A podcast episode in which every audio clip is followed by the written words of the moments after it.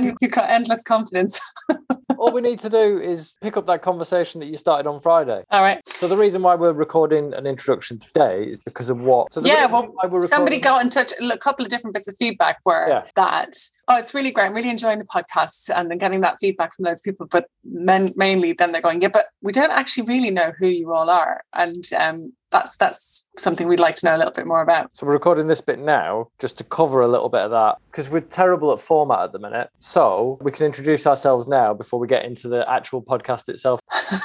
yeah, go for it. You first. So I'm uh, Alex Blondin, and I'm uh, one half of Everything is User Experience, a user experience uh, strategy consultancy. And uh, myself and Dan, I'll let him introduce himself in a bit, are here on the podcast uh, to champion the, I would say, the user uh, in everything to do with the Zero Ambition podcast. We see the built environment as a really worthy cause, and we want to put to good use everything that we know about user-centered design in communications for the good of the built environment. Now we used to work in investment industry, marketing, branding, communications, and we decided to apply what we'd learnt there slightly further downstream of finance to the built environment. And we also work with impact startups and a little bit with the investment industry still, some of the nice people pushing hard in ESG related stuff.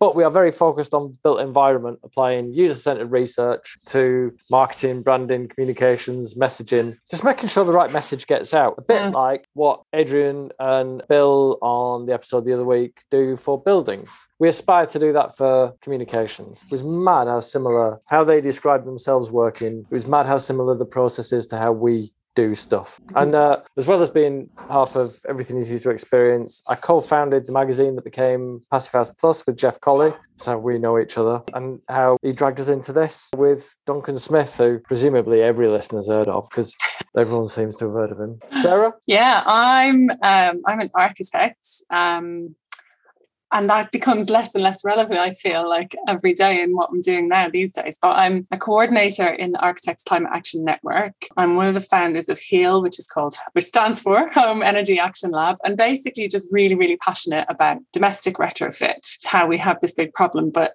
actually it's a really huge opportunity engaging communities and everybody from the bottom up just as much as it, as it is from creating policy and deliverables from the top down i think that's it really i don't really think i've got much more to say Well, I mean, this wasn't, we don't need to go into all the detail. This is just a little bit of a placeholder until we work out what the format actually is. yeah All right. So, should we cut this and let it get back into the podcast then? yeah Belting. but i think maybe it would be a good idea for Yeah. um yeah if alex if you wanted to start reading out we can talk about anything. Like, go where the conversation. You can talk about your holidays up to. I know. I- I'm getting I'm getting sweaty here. not at all not, i've realized i'm so excited to like what i'm going to hear I've been Yeah. doing something really cool today, so I want to share that. cool. So, what have you been doing today then? We had Tigers in and in Morgan Sindall, they've got um, a modern apprenticeship. So we had modern apprenticeship students in to do some low carbon learning So not actual tigers. no, not real tigers. No, it's funny that you mentioned Tiger Caitriona because I was just this afternoon watching the the was it a National Apprentice Week from 2021 and Tigers Yeah. were there talking about that and I was watching that back. just- Yeah, so it's, a, it's apprenticeship week this week. So um, just, okay. uh, finish it off, we had them in, and they weren't just doing low carbon learning um, training; they were also doing some mindfulness and some stuff about digital construction and drone. We had drones outside, so it was great. Oh, it's amazing because um, the person that was speaking at, on that recording that I was watching from Tigers was talking about the importance of training the individual and understanding the people that you're asking to do this job, and not just about like creating more numbers to deliver work, but actually that you're talking about developing skills and the whole person as well, which is just Mhm. like actually a really radical thought and really exciting like to think Yeah. that that's where we're at when we're talking about this so that was I mean, they're really. I mean, uh, Brian Carmichael, he's he is that's fantastic. it that's right. And they're also really about, as you say, the person. But you know, a lot of these people are kind of maybe lost their way at school and things, and they're so they're just now they're just getting a kind of holistic vision into construction, but they, they don't know what area they want to go into. But also bring them to the factory allows them to see all the stuff we do around modern methods of construction and you know digital. T- construction. So there's so many opportunities within construction that they can find out about. It's great. It, that's a it's a wholesale sort of refreshingly new way of talking around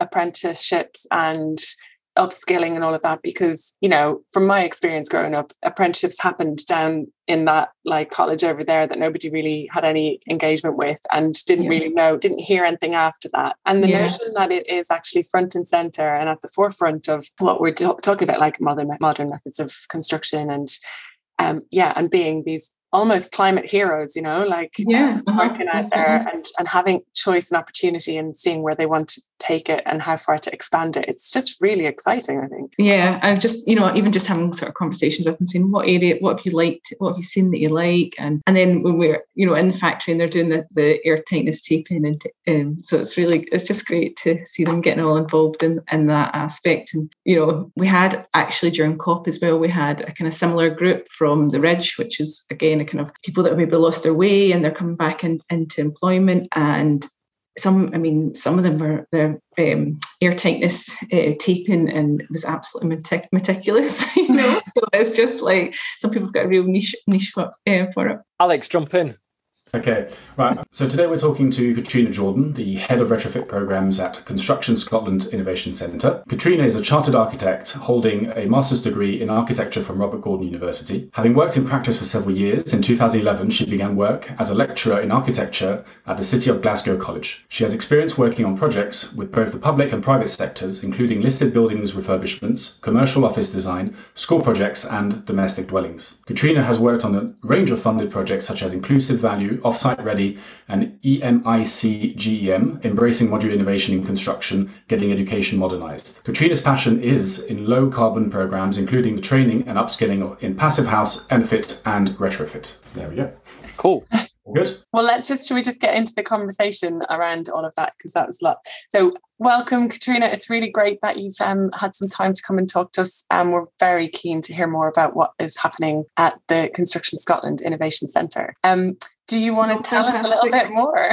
yeah, fantastic. And thank you so much for inviting me along. So I'm really excited to be um, here.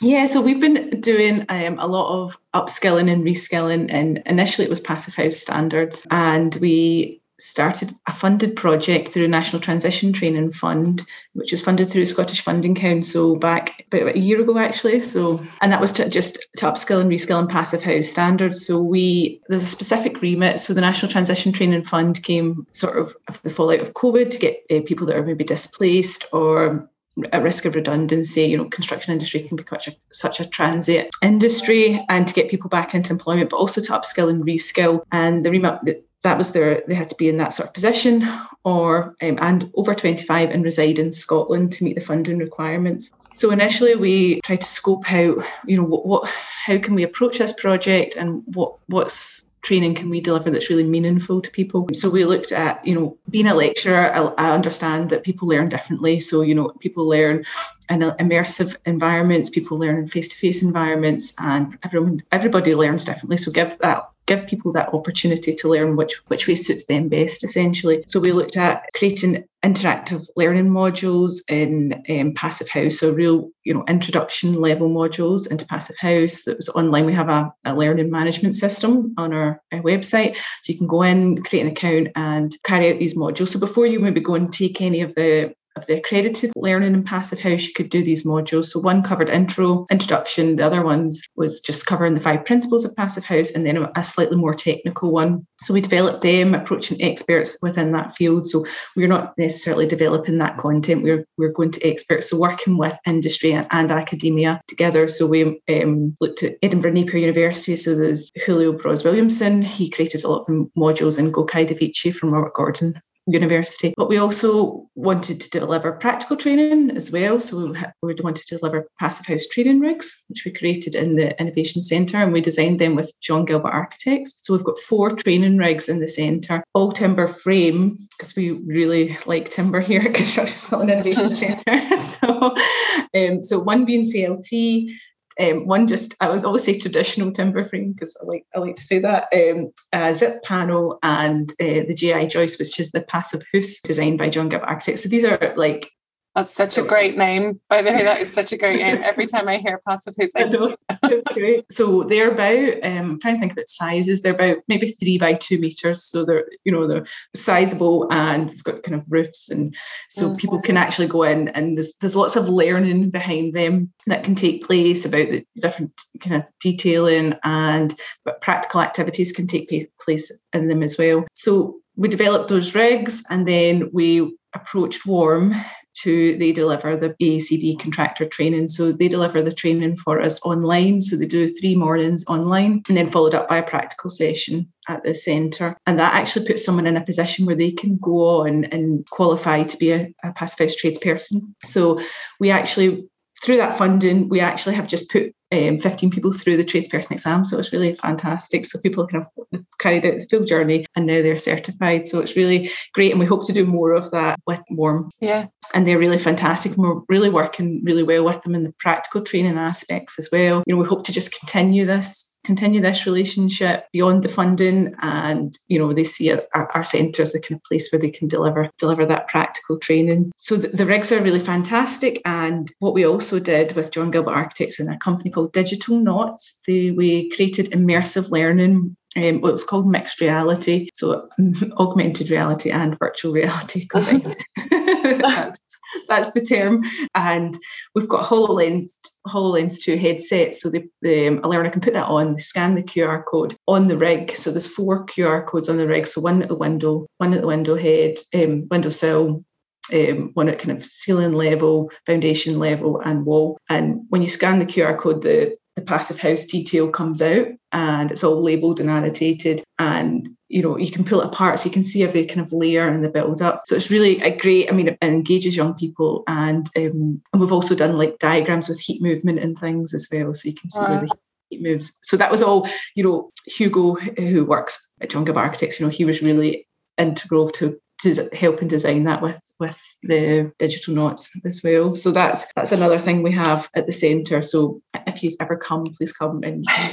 it's funny that you say if you ever come because what I'm noticing, like building and myself listening to you talk, is this like oh my god that sounds so exciting. That sounds so interesting. And i mean we've got loads of questions to ask you about um, you know what is the shortfall in the skills um, that we're all talking about when we're addressing the problem of, of sort of retrofitting and low carbon um, building and things like that. But um, it's it's that attractive the way you were describing it what's going on. It just seems to me like that that's a message that needs to be like spread really far because when we and we were talking before the podcast about like my lived experience of what being an apprentice is or what training on the job like with the tools yeah. was was very very different and it's probably quite an outdated kind of notion of what that is. To be if i had known it was this or if it had been this when i was facing like will i go to university or will i become an apprentice? it would most likely have been i'll take the apprentice route please because that sounds amazing like very yeah. engaging. Um, and plus i think the other thing that i'm really fascinated to hear more about is this approach to what sounds more like the curation of the content. So like you go to the people who know and you yeah. pull people together so you mentioned warm and you mentioned jga um, and bringing them together and and allowing that to sort of allow you to be right there at the forefront of that because i know John Gilberts are developing all sorts of, of, of tools and knowledge that they're willing to share openly yeah. and warm as well. Um, but to be able to bring them together means that you don't have to spend the time starting from scratch again. Yeah. And that's great because urgency is a problem, isn't it? Yeah, exactly, definitely. You know, we we that's what we kind of clearly identify that we, we're not creating, we're not going to create the content. We're going to facilitate that because there is experts that are working in these areas. And I mean, it did take a little bit of time to, you know, find find the right people but we've really got a really great uh, network now that we work with because we've now expanded into this low carbon learning, which is now expanded into retrofit. So we're really working closely with Barbara. She's designing, currently designing our retrofit training rig, and we're doing immersive learning through 360 capture on Niddrie Road just now, and we're just prototyping that at the moment. Um, so no, really, really, really helpful um, to just make sure we've got the right the right connections. So there, there's no doubt that there's um, sounds like a great program of of training and in very different fields as well within the, the sphere of what we're talking about um, and the way that you've done that. Um, I'm interested a little bit around and how much you know about the numbers of of hands of people that we need moving into this industry and how you access them as well as what happens when they've completed because it sounds brilliant that they've gone like a lot of your apprentices have gone the whole way through and come out the other end are there jobs for them? Is there the demand for the people who are coming through? Like what's that flow? What's that flow look like? Yeah and also like apprenticeships as you were alluding earlier like when i was growing up no one wanted to do an apprenticeship. That was blair's government sending us all to university. Now it feels like the the landscape might have changed but are apprenticeships being valued more like in and of themselves? I, th- I, think we we want them to be. You know, there there is that there's still that stereotype there, yes, but there's so much so many opportunities. You know, with going into that apprenticeship level, like yeah. level. I mean, the, I think I mean I don't know it's top of my head, but it's over something like two hundred thousand, isn't it? You know, um, that we need you know, that we need, yeah. uh-huh. um, and it's it's it's getting people in into that industry. So when I when I lectured, you know, I lectured the kind of professional subjects, so architectural technology and building surveying. And there, there was, you know, there was females in in in the classroom but really, you know, in the apprenticeships, the, the numbers are, are low. And we have they had um, courses like women in construction, and that's still a thing because women still want to work. You know, don't want to be in a majority of males. And mm. um, we had that actually with the passive house training. You know, um, a female contact me and said, "Is it all? You know, is there going to be any females? Because I don't feel comfortable going on that course if it's just all males." So it's just it's still got to break down those barriers. They're still there, but I think there's there's so much opportunity And you know, and it's also about it doesn't it shouldn't be about your kind of what you've done previously. It's what it's what's coming now, and, and we really are at that kind of moment where I really feel like things are really changing, even with the, the passive house training that we've been doing. Like initially, at first, it was a lot of professionals that were coming through the course, and there's maybe done their passive house designer training and saying, "Oh, have you know, it's kind of sat stagnant for a while, and I just want a refresh." But now we're getting so many contractors coming and saying, "We've, you know," but I think that's because they've got these they've got these passive house projects, and they're like, "We need to upskill the whole whole yeah. team. So now it's really starting to grow. And also before we were kind of even a year ago, we were like reaching out to people, whereas now they're reaching out, reaching out. There's, there's definitely change. So you what, are you looking for audiences like less conventional audiences? So not looking for lads who are coming straight out of school. Like where are you looking for? Yeah, because what need, Sarah oh, said about the pipeline is really interesting because you've got to set a long thing up because it's got to last as well. It can't just be one hit and then you're out. Yeah, exactly. And it's got to, it's got to start at the the very like school level as well. And we do need like we know we know that diverse and diverse people working together has a better output than this you know that that same type of person so that's yeah we are really we do need it i think but I, I think I'm, I'm just um, in our in the, in the notes that we shared ahead of this. Um, I know that the Scottish government have committed um, a hundred million pound green jobs fund over the next five years. That's got to be a key part of the puzzle, right? Because I'm seeing parallels between that and what the Irish government have done, which is to secure multi annual funding for the grants in place for their national retrofit scheme. When you see something like this about this fund that is looking to invest over a number of years. That just that gesture in itself just that that fact gives confidence doesn't it? So yeah, when you know that there is backing behind this influx of of people being trained then you can start to trust in the workforce that that's creating and then you want to get involved in that as well as other parts of the industry. Do you think that's a key part in in how you're seeing people coming to you now? Yeah definitely. Uh-huh. there's the yeah, that's definitely happening. And that's probably why people are incentivized to start to move towards undertaking this training and things like the, you know, the just transition. Um, so that's, you know, the kind of greener, fairer future for all, you know, should really be behind behind that and it is promoting that. So adapt that that the whole kind of thinking behind that is, you know, adapting existing skills, you know, reskilling, maybe reskilling entirely entirely, sorry, and then we've also got the climate um, emergency skills action plan as well, which really sets out what, what is needed in the, in the industry as well. It's really so sensible on so many levels, and then just so inspiring to see it happening. You know, the fact that you're this is happening in Scotland, you're doing this. There's commitment there. You've you've got things initiatives happening people are collaborating and then you're having this you're you're addressing this skills shortage like it's actually happening the scale you mentioned earlier we know that there's however many um 200,000 is that what we said? I don't want to be picking it up right now. 200,000 plus. Um what capacity do you as an organization have and how does that also need to upscale? So do we need 10 Construction Scotland Innovation Centres, or are you guys good to handle it? Sorry, I've just got this 22,000, 22,500 roles in Scotland. Yeah. Okay, not two, not, two hundred thousand. Yeah, that's Definitely my Friday in my. I just had to double check that. I was like, it's me that said that. you did. I probably put the heart crossways, in so many people there by saying what. I mean, we yes, we've got two thousand. There's a lot. Yeah, it is a lot, and we have like we have plans to grow, um, particularly in the retrofit. But in terms of brass tacks, getting down to details, like in terms of the numbers, because we are talking about these big, scary numbers of how many yeah. homes need to be retrofitted or how many people that we need to deliver this um, transition. What are those sorts of numbers like? And are you able, do you see yourselves being able to scale drastically year on year? Is it already happening? Have you had proof of that? I mean, yeah, the, the, numbers that we're kind of upscaling at the moment are, you know, we've got kind of targets at 500, you know, in retrofit. So yeah, we need, we do need to grow and we need to grow quickly and at scale. So that is a, is a big challenge. We have big plans here at Construction Scotland Innovation Centre to, to, to be that to be that kind of support network for industry. So, you know, there's so many different training providers that are delivering, you know, like the Retrofit Academy, the ACB, you know,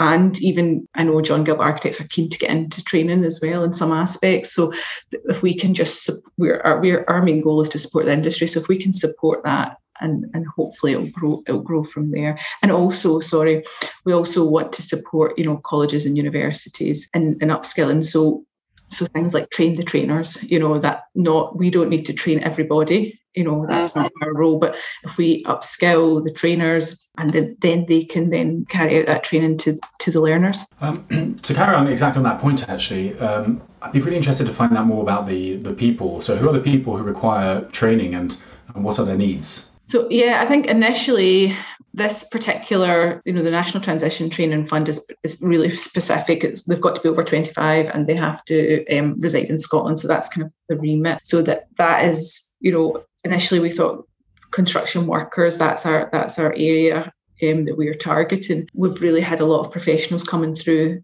coming through the training. So I think depend like we how we've kind of approached it is it depends on what the training is. So if it's um, an introductory level, we're aiming that at, people who you know have very limited knowledge of the construction industry, and then we can recommend. So people kind of sign up to us and register their interest, and then we can recommend courses. So people say, "Oh, I want to do the retrofit coordinator course," but that's not maybe but the stepping stones to that to, to achieving that course as well and also our funding doesn't cover sort of under 25s, but we're, you know, upskilling the train. So today's like what we did today, we were upskilling the trainers at, at that session as well. So although the apprenticeships were there and undertaking that training, it's more it's more for the trainers to then be able to go and, and kind of train further. So almost by default, you're reaching that next generation. You know, if you if you've yeah. got your limit at like applicants by this part of funding can only be 20, like have to be 25. Yeah. But by the time they've had their training and move into the professional life that that leads them to, they're then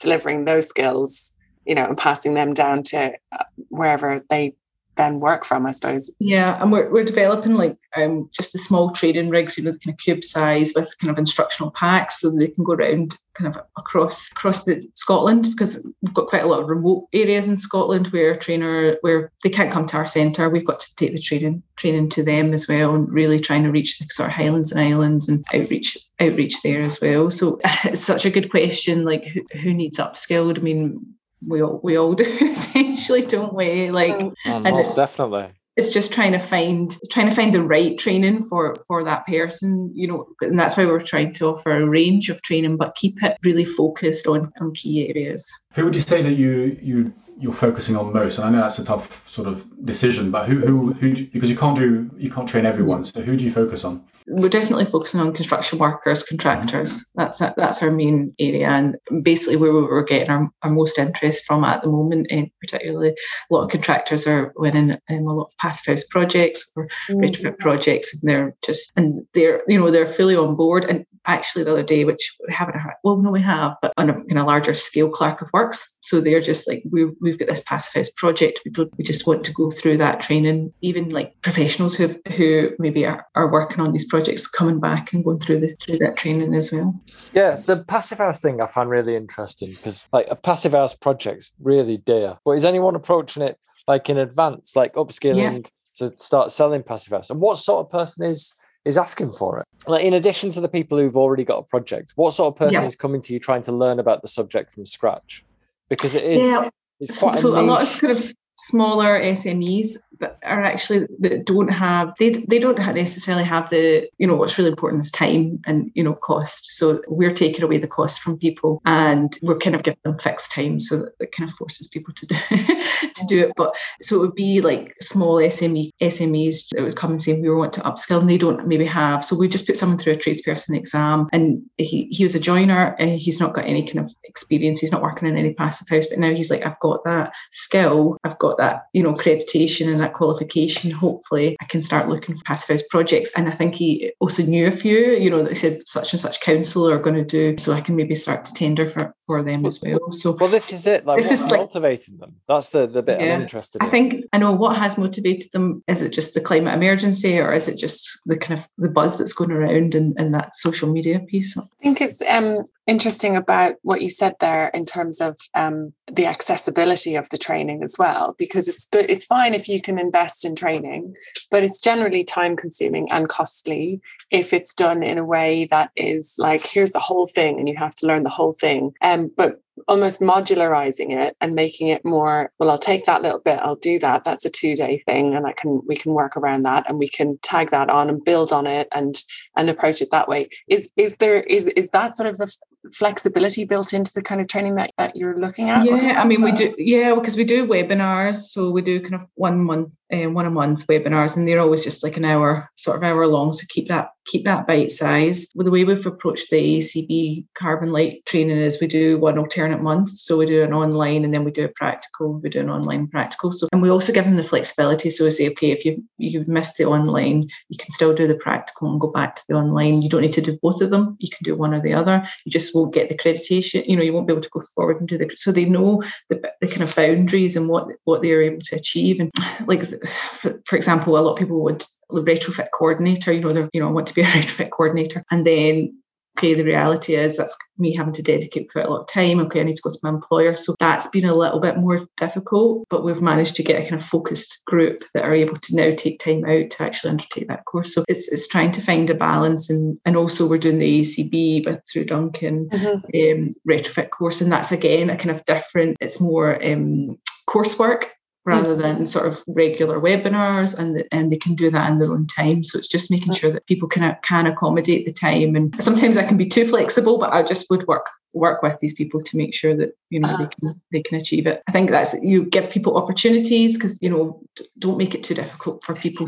Don't put it's, obstacles in people's way. Oh, it's exactly that. It's taking the obstacles away isn't it? I've been undergoing huge amounts of different bits of training here and there to just really understand personally and professionally what is out there and what needs to happen. And some of it is far more accessible than mm-hmm. other parts of it. Other parts of it is just one obstacle after another, whether it's cost, whether it's duration, whether it's complexity, whether it's the method of teaching. And so I almost feel like I'm using myself as a guinea pig at the minute. But the accessibility bit and the modularization of it, and the as much as it might feel like, oh, there's a lot to manage, it's key to answering some of the other questions that we were talking about a bit earlier about around who are the people and there's a lot of we're trying to talk a lot more about accessing people that don't feel comfortable and like calling a spade a spade it's women mm-hmm. and underrepresented groups which is a great shame because actually it isn't you don't necessarily need to be this like traditional view of a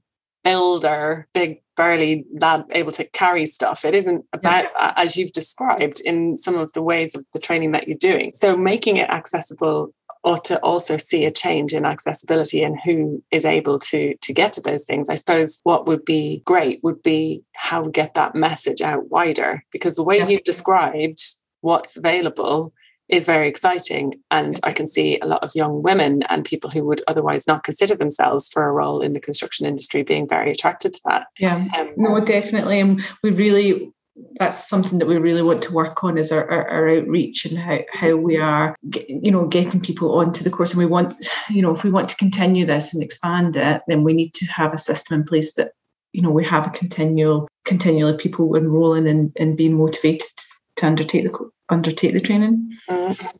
Yeah, that's something I feel that lots of people are realizing that have not uh, interacted with as well as they might have done. So, because I suppose it's harder to quantify and it's harder to measure those sort of bits about how you tell the story or what the messaging is around this or how you what's the social dimension because again coming back to this numbers coming back to the numbers and the urgency we need it to be so much broader than it has historically been. I think that's probably the thing, isn't it? It's like it becoming something that people would automatically more likely think about putting themselves into that situation. Yeah. Well, it's, it's not just new people, it's people who are being displaced by change in the industry. Mm. So, like, we've got these targets to get rid of gas boilers, we've got rocketing gas prices, volatility in the market.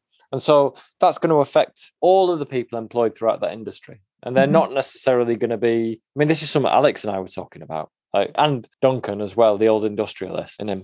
he, he's been quite concerned because it's not I mean, it's not as dramatic, but it's not indissimilar. The the miners' industries being decimated, and like these fellas, they're not necessarily going to be fit for heat pumps. It's not a natural transition. It's just such a different set of skills. Yeah. I mean, you guys looking at that as a, a going concern? Yeah, we are looking at it, and it's actually something that we're we just had a conversation about last week. Is is about the next the, the sort of services aspect because that's something we've not really ventured into, um, and we're going to do a bit of scope and mapping about how who's doing what in that space, about you know upskilling in that particular area and reskilling and retraining, and how can we support and what what can we do to support because it's a uh, there's also someone that sort of said to me, you know if you think about the retrofit coordinator and who's going to take on that role, and there's all these sort of debates going around, you know, it's got to be a professional person, and it's got if, if they're doing a, another type of role, you know, designing, designing or build, you know, building surveyors, whatever, they're doing that particular role, then who, who is going to carry out that role as the retrofit coordinator? So you could think about is it people that are coming towards the end of their career? Is it clerk of works who have that that full life technical experience that can then reskill and retrain? Oh, so are you are you analysing or is anyone analysing this information about the types of I mean, this is this is what Alex and I do, isn't it? As user experience people. like who were the users Alex that would help me with. Yeah, yeah, yeah. I went to a party last night. A whole bunch of people. No, fuck, you've not met. So it's who are you? How you doing? What do you do? All that sort of stuff. And I kept talking to people. I say I kept a few times. So I don't know. Hello, Horatio. Hello, Ben. I passed on the podcast to them. So they were interested in heat pumps and passive house. You know, it was surprising to see people's eyes light up because they they were aware of. But uh, one of the chaps I spoke to, he said he'd been looking for a heat pump, and he'd been told by the seller that he'd need to insulate his house properly before they would install a heat pump. And he came away from that experience feeling a bit confused and a bit aggrieved because he'd read elsewhere that a heat pump is suitable for any house without proper reference to you know the the measures that should be put in place to make it really viable so it isn't consuming more carbon energy blah blah blah. Anyway the point of what i'm getting at is the heat pump engineer or seller's bedside manner was somewhat lacking. Like his communication his communication in making the offer and helping the customer to understand what what the situation was was a bit lacking. I mean is this something that's being addressed at all? I think that's a really mean question How do you mean? Well, no, no uh, because like, actually, we're, before we can really talk about how people are delivering the message, I don't think enough people know what it is that they're selling and how they're doing that. Which I'm going to annoy Alex now by jumping in with a counter question to Dan's question. But no, no, that's what I mean. Like, it's, it's a difficult thing. Like, it, it's not an easy thing. So, are people being helped to communicate about these things because the discourse is polluted? Like, there's a lot of anti heat pump discourse by fossil fuel lobby. There's a lot of chat about hydrogen, which is a preposterous solution. Full stop. There's problems with understanding whether your renewable electricity is actually renewable generated electricity. Like there are all sorts of people trying to do little bits of stuff to help people understand better. Yeah. But I wonder whether within the training at the start of the process, people are being helped to understand how to talk about this stuff at all or being given the tools to? Well, that's something that Alex and I had did have a conversation about, didn't we? So we were going to work on and that and how, you know, how once you've got that knowledge and understanding, how do you then re- relay it and make sure that you're clear? And I think, you know, it's about, you know, you're talking about all these, there's all these different opinions and statistics as well. But I think it's for me, what I think is really important is keeping it simple and keeping it very like formative and you know the facts these are the facts and then you can make a decision based on on this. So it's how you break that down. But yeah i think that's something that we would love to focus on is how you how somebody can then relay that information well uh, the thing i wanted to ask so I, got there before you sarah was that's about all right. the, the, the customers because i think i mean one of the things that i'm always really interested in is, is understanding I think there needs to be a common language. This is exactly what we're discussing to help the end customer not have the bad bedside manner you were discussing, Dan. But do you think the Construction Scotland Innovation Centre will one day actually have a like maybe not quite a module for for the customer or a consumer, but maybe start creating or maybe already has created content for for for the the people like us, like Dan and I, who are not really experts. You know, we're, we're very much the, the consumer type in the in the audience role.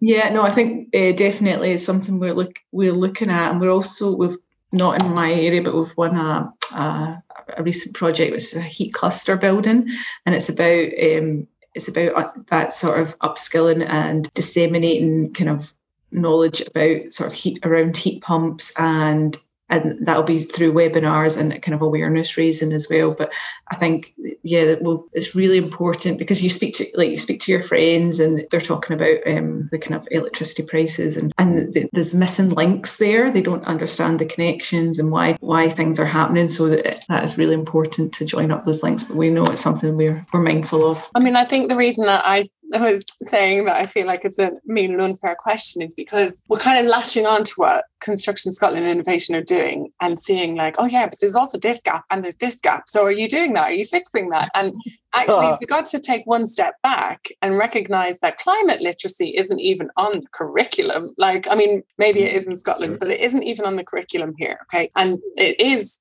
to some degree and and understanding buildings is up more on the Irish curriculum as Jeff was explaining to us a couple of weeks ago. So there's this ga- gaps in people's knowledge anyway, which is the responsibility of the state because there's so much that we have to do. You've got to have that in people's minds so that they're aware that this is something that they do need to be addressing. So I think there's definitely things there that are almost one step before the job of Construction Scotland Innovation, other organizations like mm-hmm. you, which is about that. But then I think through addressing that lack of awareness and education, training, appropriate training is is um, possible, I think, because we're talking about, you know, installers and we're talking about coordinators and we're talking about dealing with people who have been on the tools for a long time, but those tools are changing or the things that they're installing are changing. But I really believe as well that the huge piece of this puzzle that's missing is the great swathe of assessors and advisors that we need in the first instance, because we're right at the forefront of all of this rollout when you look at the big picture of things. We don't have loads and loads of years of, of, of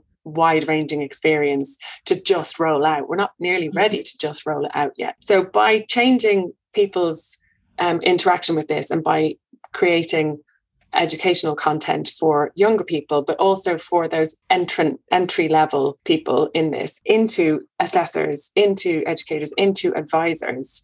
Um, that then helps with disseminating that knowledge and that then helps with getting people understanding the basics of that because yeah you could heat you can heat a tent with a heat pump just cost you an awful lot of money it's on one level all buildings are heat pump ready but are they going to absolutely cripple the bill payer. Yes, yeah, will. Be efficient. Yeah, so it's understanding those things, and there's a lot out there because our government has just said, let's just stick in a whole load of heat pumps, and everyone's like, right, okay, let's do that, without understanding why, what else is out there, what are we trying to achieve through that, what do we need to put in place first, because that's not seen to be doing when you're assessing and understanding you're not really doing as a politician, something like that. But that's my cynicism coming through now. But yeah, so I guess I'm not asking you a question here because I think the question is for the government really why they haven't filled those gaps and why yeah. is it taking so long well but, we know why and there is and there, i was just going to say and there is you know that we're just kind of talking about there needs to be sort of you've got that that, that we're doing that pro like kind of progress pros and then policy you know and then the strategy from that and then and then we, we can move on from it that's that's how how we see it um but also like with the Scottish Scottish SQA Scottish Qualifications Authorities are going is going through a big a big shift at the moment, a big kind of uh, restructure reform. So these things are, are important, and then you've got that the uh, reports just come out the Scot- Scotland's national strategy for economic transformation. So that's saying you know skilled population's fundamental. So these things are are coming, and mm. our goal, like we obviously our mission is to support the industry accelerate to zero carbon. That's like that's what we do. That's our key mission. And one thing that we want to do is have a you know a, a retrofit hub as well so that we have this like central point that we can we can navigate people to the right place the right you know what what they're looking for and whether it is consumer or professional or tradesperson so that they you know it's a portal that they can go to and they, they say okay this is what i'm doing and they can just that that's our vision how we can how we see this being with all with all the kind of standard the relevant um, key documents that are being utilized you know things like the LETI guide and you know the AECB standard and all these you know the PAS so that it's just easy accessible. It's um, great to hear that from an actual realistically it's it's it's funded, it's in policy, it's it's there, it's happening because these are gaps that we're trying to fill in the in England and the recognition that there's lots of people out there, there's lots of organizations like the ones that you've listed, all producing really good guidance and really good information. Um, and it's trying to make that very accessible to people because yeah as we sit and watch the government do nothing in this sphere down here, we know that we can't wait. Hence the evolution of sort of more grassroots community based models of delivering retrofit or advice or energy efficiency or solar you know all of those things coming up because we have to do that. And in order to to try and get that movement really building we've got to bring all those mm-hmm. voices together. So that was kind of the purpose of what say for example wearing another hat um, coordinator at um, ACAN Architects Climate Action Network and just couple of days ago we had a rally down in Parliament Square which was a collaboration of two other campaigns and then a roll call of all the organizations who support that call. To yeah. sort of say like there is a voice here there this is wanted it's wanted by the public it's wanted by the industry we just need a little extra support. Um, you know from that. So it's really enthusiastic it's really just wonderful to hear that the scottish government is moving in that direction. It is putting its money where its mouth is yeah there's definitely good positive steps happening i think so what sarah was saying there about the deficit on the state side, we're not getting a lot of support. And you've got loads of private partners helping you out. You know, you you mentioned John Gilbert Architects and a whole heap of other people. Um, Alex and I, uh, we work with a, uh, AC White in Glasgow, yep. who they have their own like big retrofit firm. Excellent, absolutely fabulous people. They have a skills academy as well. Like the most interesting training work, you're partnered with these people. It is coming from private sector because, well, I don't know why. Yeah. Certainly in the in England, the state's not really interested in helping out properly, as you can see by the petrol policy failures. But um, yeah, where are you finding these partners, and what do you think about that? Yeah, they are coming from the private sector. That's all right. I was going to say publicly, and we we do we actually work with AC White as well. So yeah, um, I think because I think they rec. I mean, I don't want to speak for them, but they recognise that you know that there's not that there's no options, but there's there's limited options, and they mm. want to move this way, and that, that this everything is going in, in that direction. And I suppose that's maybe to do with being competitive as well, and they want to be kind of at front of forefront of the trend. I mean, we're working one one we've been working with Morrison Construction. Don't know if you uh, the steel uh-huh. steel rig. I don't know if so basically a passive house solution for steel for steel frame, and that was all on, on their own initiative. There's a Alan Smith who's the kind of low carbon manager. He's been leading that and working with three different designers and the supply chain to find passive house solutions for steel for steel frame because there's so many limited buildings are steel frame. So we have the rig out outside in, in the centre, and we will use that we will use the all the learning for that for low carbon learning, but they're they're using it for to upskill the industry. But like Morrison's are like this is open source, so it's not just for them; it's like for their competitors like Kier and you know Robertson Construction yeah. as well to come and use that. Well, it's remarkable, isn't it? You'd think people might be grasping to to hold it to themselves, but from no, the they're, they're going to share everything. Yeah, in a in various sectors where commercial intelligence has often been closely held, folk are giving it away now gladly. Um, yeah. Where did you get the VR and AR? Because Alex and I bicker. Oh, about... Digital Knots, they're fantastic. We work, we've worked with them before another project, which was immersive learning for construction detailing, essentially. So they're they're actually they're just a, a really young, innovative company. Um, so they're fantastic, and they developed for us. It was called a project called Convert, and it was um, using the the headsets and basically gaming for construction. Um, so it was like offsite construction and industrial. Basically, like you pick the material, and then and then once you've done made all your decisions, then you kind of get feedback saying, okay, this wasn't very sustainable because you used so much concrete or so much steel. So yeah, digital knots, they're great. On, on that note, um, I was just reading your, you know, you, you deliver impact across four program or four areas of program, which is digital transformation, modern methods of construction, sustainability, and retrofit. I'd like to find out more about digital transformation because is that what you're referring to when you're talking about the VR experience? Yeah, so that was yeah. I suppose that sits in the digital construction. So we we went through a restructure sort of back in September, and we're now four key areas of focus. So my area is retrofit. We have modern methods construction, digital, and sustainability. So we would say like modern methods construction is quite well established, it's particularly in the centre. Retrofit still new and growing, and I suppose the digital is is as well. So Lindsay Bridson, she heads up our digital area, and at the moment she's doing quite a lot of uh, st- strategy work around looking at trying to partnership with Microsoft. We're, you know, looking at getting digital twins of our, of our centres and and how digital construction can be really impactful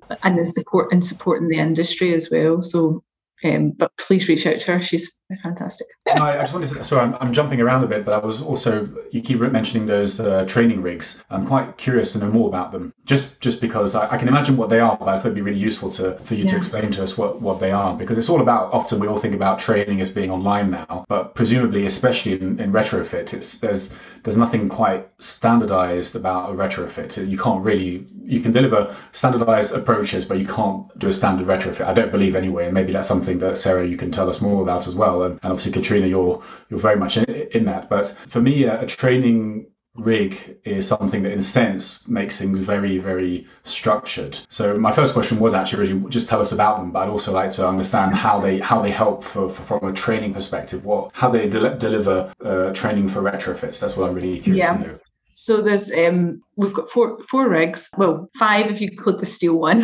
and, so and just as I mentioned, we've got one all timber frame construction. So we've got CLT cross laminated timber. Um, we've got timber frame construction and set panels, so um, structurally insulated panels, and then the final one, um, which is the GI joist, which is like I beams sort of thing. Mm. It's designed to passive. It's called the passive house. So basically, uh, uh, John Gilbert Architects have designed this. It's not passive house standard, but it's close to as their for housing developments that they do. So that's that's one of their designs. So they designed them all, and the rigs are just just down downstairs in the centre. So they are fitted with you know windows. They're all designed to passive house standard, and they're all I think they all have windows like the triple glazed windows, and they've got all different roof types. So some are pitched, some are flat, um, some are lean tos, and they're not fully completed because we so we can show the, mm-hmm. some of the build ups as well. And they've all got different, you know, different detailing to them as well. So the CLT one's got that really stretchy red stuff. um, um, on it, and we and we can do air tightness testing in them as well. So we can demonstrate air tightness testing. So we have someone that a specialist that comes in and does and does that, and they're really used. We we, ha- we use them practically, so you can use them practically. So the practical exercises would be things like measuring your ins- your insulation type, so different insulation, measuring your insulation, and fitting it and it's like so it's really like we're in a factory environment so make make mistakes and learn mm-hmm. learn in the factory environment so if there's gaps and and then you know uh, applying the vapor control over um, also over like pipes and services mm-hmm. so grommets and taping so these are the kind of exercises but there's just real kind of learning behind so it's because there's four different solutions why why those solutions why that you know that's the way it is and we've had like when we've had training happening you know sometimes contracts so, but we'll just do it this way and that meets the standard that's fine. And mm-hmm. but know that you might have to use a different type of insulation. You might have to use, you know, it might be a different timber construction type. So it's just it's all these kind of little learnings that happen in, in the same in the environment and the, in the rigs. But we also have small tabletop rigs as well. So just you know the small cubes, so the teams can go on and, and develop and do the practical aspects there as well.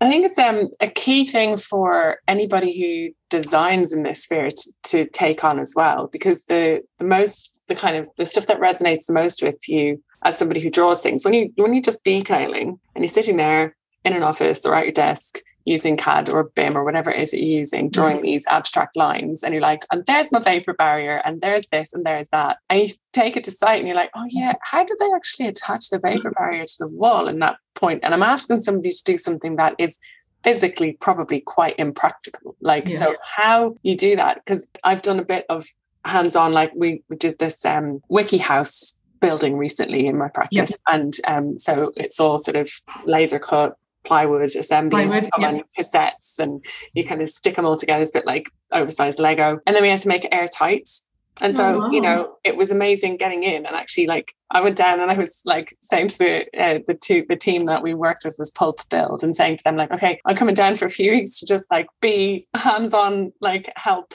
for you and i'm not sure how much they were like oh great an architect yeah. with notions but it was it was just being able to actually do the taping and realize what it is that you're asking and like how you reach spaces that are, are funny and how you actually create that airtightness layer. And when you're designing your services, that you understand why it's important to get all those things in in the right layer. And so that you're making it actually your, I guess my point is, is that if you can have some of the physical training that you can visualize what you're asking people to do, because you look at it, buildings, they're built by people. So if you understand what it is to actually put those things together, then you're assisting with this performance gap that we talk about so often in buildings, which is like, fine, you've designed it, but it wasn't actually very practical to build. Mm-hmm. And so the performance gap isn't solely on the on the shoulders of the contractor. Actually, it's also on the designer. And the way to bridge part of that is through this sort of skills. And it resonates with you. You do it once physically, and it's with you. You can look at a detail 200 times over the space of 10 years and still get it wrong because it's just this abstract thing that doesn't really mean anything. Um, so I think having that approach is is is so engaging and so valuable, far more valuable than some sort of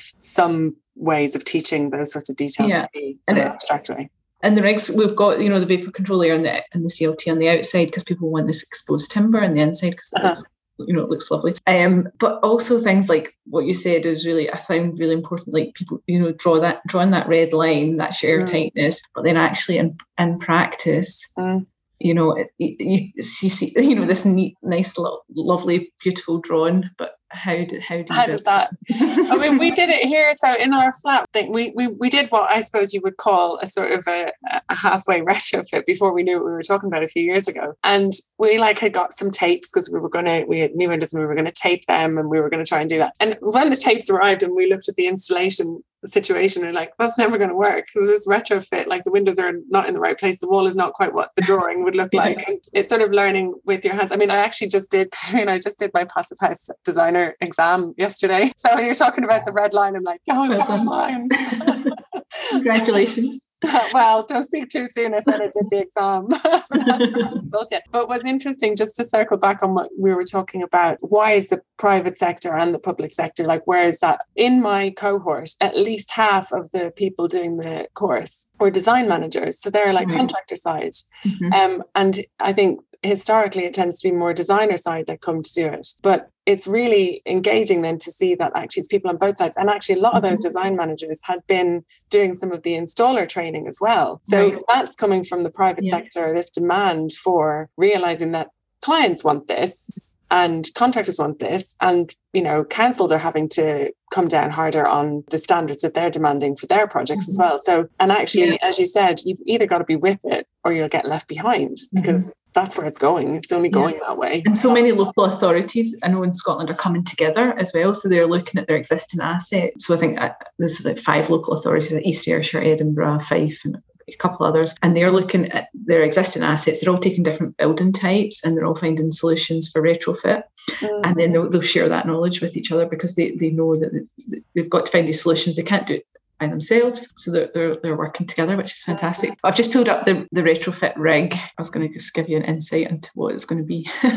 Oh, yeah. so we've got a cavity wall. Yeah. Um, I was going to uh, say when um, when Alex was asking about the rigs, and I was thinking I, you probably don't have a retrofit rig yet, or if you do, it's probably not the ones. We're yeah, just designing it. So yeah, um, Barbara yeah. sent through the sketches um, last week, so it's going to be a cavity cavity brick wall. And then we're going to have options for two kind of two halves, one external cladding and insulation, and yeah. then one looking at it internally, and then um, just a timber pitched roof as yeah, well. And yeah. we'll hope to have a timber suspended floor, but I don't know if we'll have that separate. We'll figure that out. it's so it's so interesting. It's it's so uh, yeah. I could just spend so much time just like playing with things. Maybe I should just come and do some training. I'll send you the I'll send you our links. There's loads as well. Yeah. we're just about to launch a new a new training another training program. Brilliant. fabric, fabric and structure, which is more looking at fabric first, uh, insulation, carbon accounting, and timber, mass timber. That, that's that's brilliant. I mean, that's what we need. And I think what um, would be great to do as well is to like see how this goes and like in another six months or nine months come back on and yeah. let's see how that is going it's not know, sort of like a, a yeah. one-off thing is it it's like you're growing something and it would be great to you know check back in and see how that's no going. i think that would be uh, fantastic because uh, this is we see low carbon learning as our program and then the projects projects within within that no that would be fantastic i had um, another question or well it's not really a question i wanted to ask you because one of the things that we discussed when we were you and i talking about this podcast yeah. was saying that training is really important and even sarah remember you said when we met at uh, uh, future build you said that we should really be investing in training and only training that's sort of the, the only thing where you know uh, investment should be going into really um, if you were to make the case for, and I know we've been sort of doing this in our chat, but if you were to make the case for the importance of training, what would you say to to people listening about why is it so important to train basically everyone? It's a bit of a I mean, very I big think, question, so you answer it. Yeah, no, I mean, I think that's a, it's a hard question for me, but I think like for me having studied architecture and been through that you're all like you're always learning aren't you? Mm. and just to always you know and construction industry is always continually changing changing you know 10 years ago it was like building information modeling was the big thing and everyone was was, was uh, jumping on that. So i think it's the training uh, you're learning about construction which is just so exciting and fantastic. It's got so many different areas like that a person can can really focus on one particular area whether it's construct whether it's digital or construction or you know um, materials you know you could just focus on construction materials natural materials. Um, but obviously we we're you know we're on this kind of we're all on this path and to try and reduce reducing our carbon footprint and we can do that through construction. So we need that's that would be so important to upskill to do that to achieve that. Well an equally an equally big answer to a big question but i think that's exactly the point isn't it, it it's exactly for, for doing that. Thank you so much for coming on and I, I, know immediately after we finish this call i'm going to be on there checking out like what the training is. Yeah. and how soon i can come Please and do, do. some. No that'd be fantastic. That'd be excellent no thank you